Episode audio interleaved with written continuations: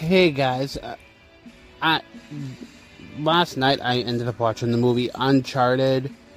It was an amazing movie. The two leading roles, Mark Wahlberg and Tom Holland, they made an excellent duo.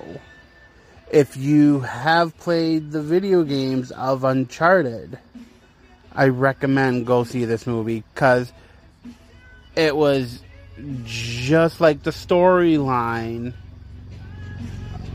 from the video game.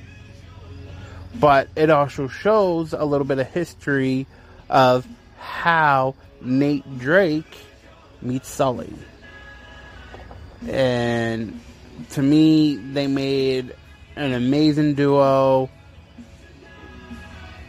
and eventually created a bond that was amazing.